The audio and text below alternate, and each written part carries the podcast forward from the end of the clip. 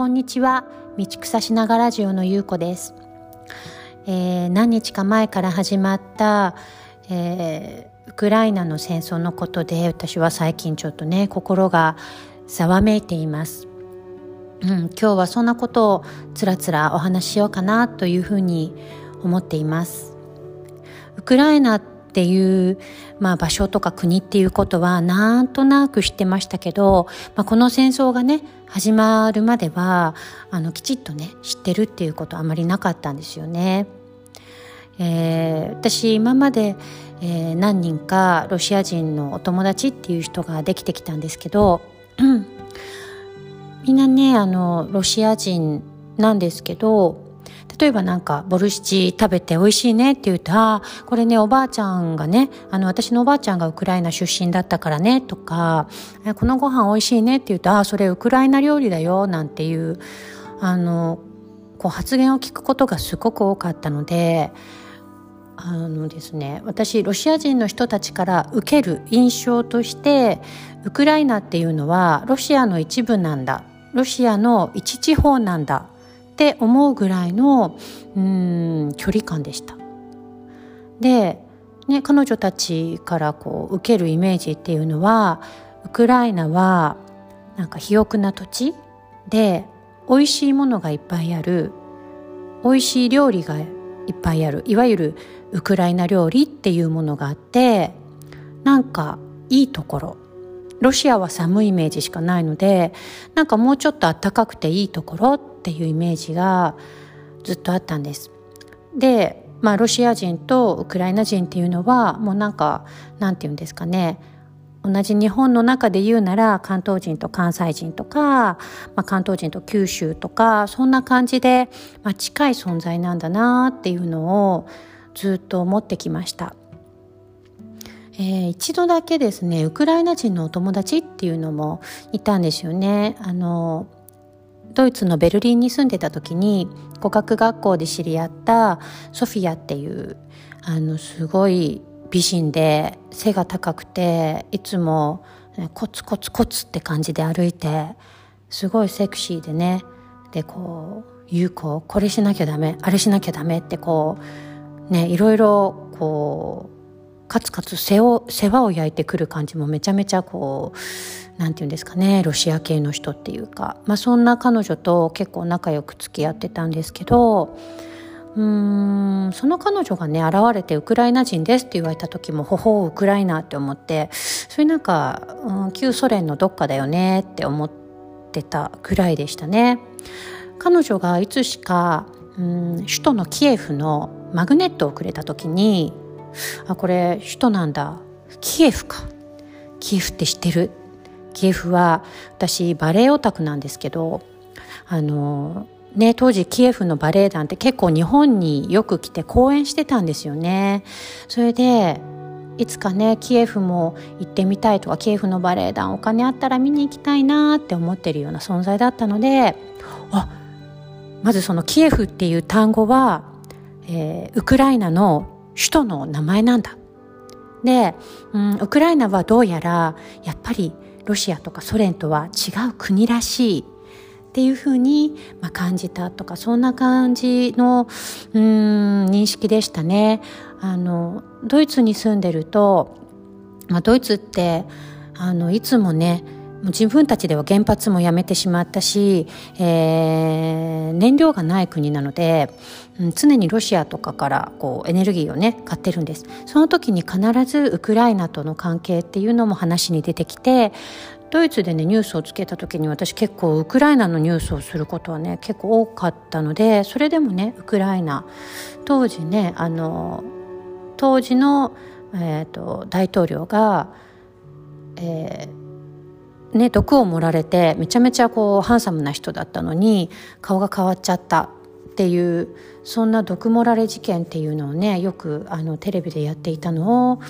覚えています。まあそんな感じで、まあ、私の中ではロシアとウクライナっていうのはもう線が引きがたいぐらい近いもんなんだろうって思っていたところが、まあ、戦争を始めたっていうことでなんかねあのショックですよね。うんまさかねロシアが、ね、侵攻する、まあ、来るとは思ったけどここまでひどいねあのまあ普通にもう今ねテレビで見てると無差別のねあの攻撃を仕掛けてるじゃんっていうのもまあ、こんなこと言っちゃいけないんですけどまあロシアだしって思う思いといやこんなひどいことっていう、ね、思いとが、まあ、交錯しています。であのウクライナの人たちも本当にね朝4時から突然爆撃が始まってっていうあの男の人は国に残って女の人はと子供たちはね一生懸命、まあ、国を出ようとしたりシェルターに隠れたりっていう中で本当にあのまあ平和平和ボケした私にはね想像もを絶するような環境でね今皆さんあの暮らしてらっしゃるんだろうと思うんですけれどもお友達のね今あのここで仲良くしているロシア人の人もあの国にね、えー、お母さんがいてまあ、モスクワなんですけどあの戦争が始まったその日にあのモスクワに連絡したらあのモスクワモスクワで、うん、次何起こるかというとみんなねあの銀行にキャッシュを下ろしに行くわけですよ。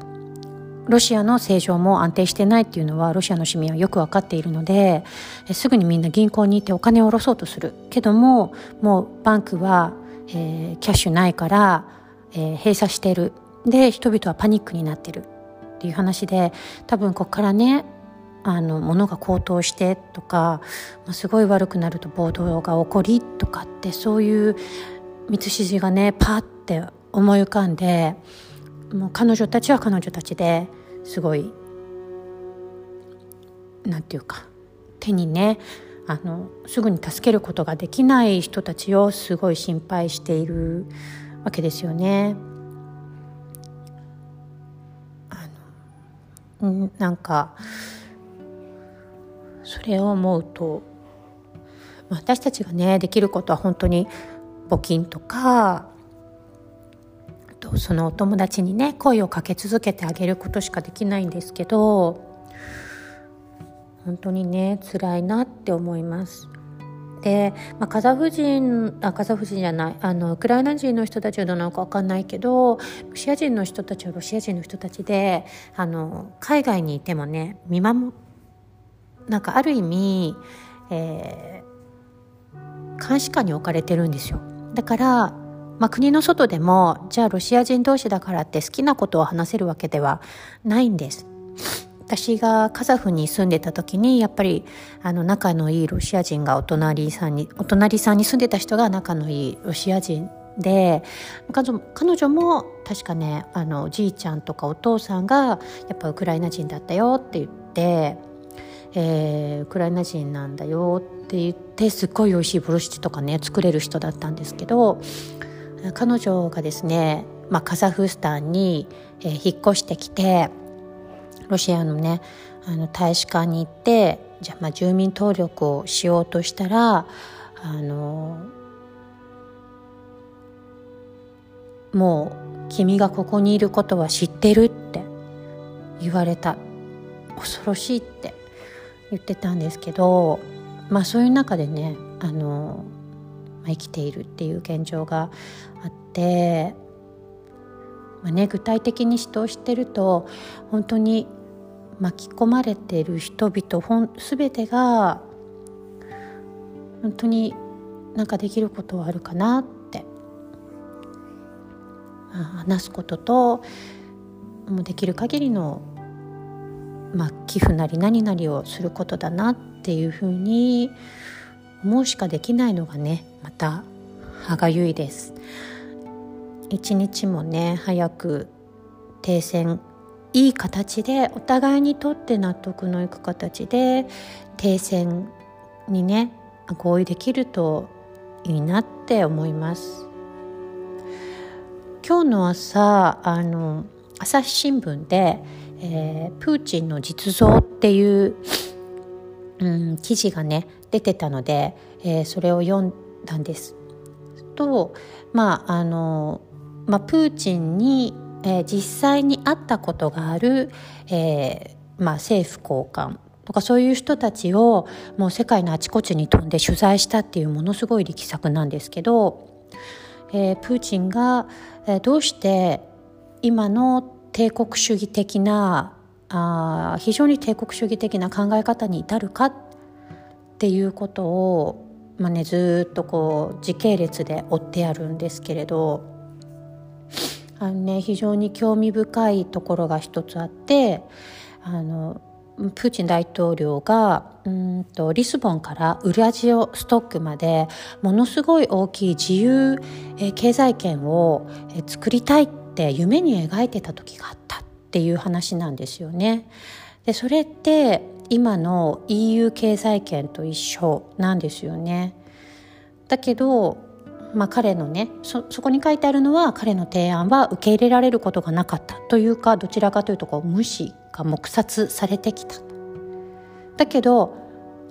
ロシアの向こうのね西側から EU 経済圏がどんどん迫ってきた EU とロシアはもちろんねパートナーなんですけれども特にねあのガスとか、まあ、燃料はみんなね特にドイツとかはあのロシアなしではやっていけないぐらい燃料をね買ってるので、まあ、いいパートナーなんだけれどもその大きなね夢を叶えることができなかったなんていうことも書いてあって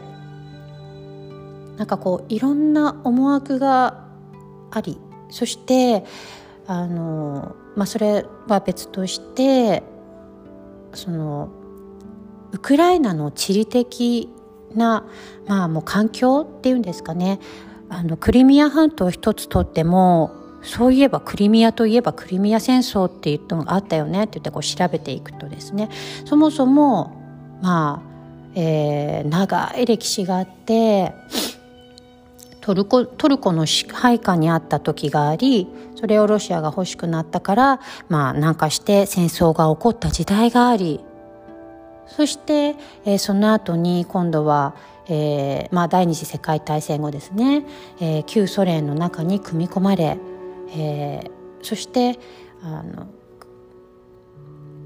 え、ウクライナの中に組み込まれっていうこう民族的にもいろんなものが混じり合う地で、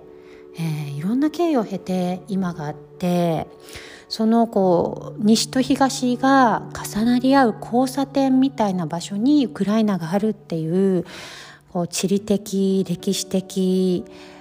なねものに挟まれながら、えーね、ウクライナが EU に入りたいとか NATO に入りたいっていうその思いも分かればうんまあその EU 圏にヨーロッパという中に入りきれないロシアがいやいやね、君は私たちの味方でしょみたいな。出ちゃいけないっていうのもなんかねすごくこうウクライナのあの、ね、がんじがらめになっているウクライナのこう立ち位置っていうのを考えるとこれから、うん、どうやってえー、そのね今回の紛争解決に至っていくのかっていうのを、まあね、ただただ見守るしかないなっていうふうに思っていますけれどまあね皆さんねみんないろんな思いを抱えてらっしゃると思うんですけど私はそんなことでなんか最近うつうつとニュースを見ています。はい今日はダラダラとお話をしました。えー、次回はもうちょっとなんか元気なね話題が出られるといいなと思います。その時には停戦に合意してるといいなっていうふうに思っています。では今日もいい一日をお過ごしください。さようなら。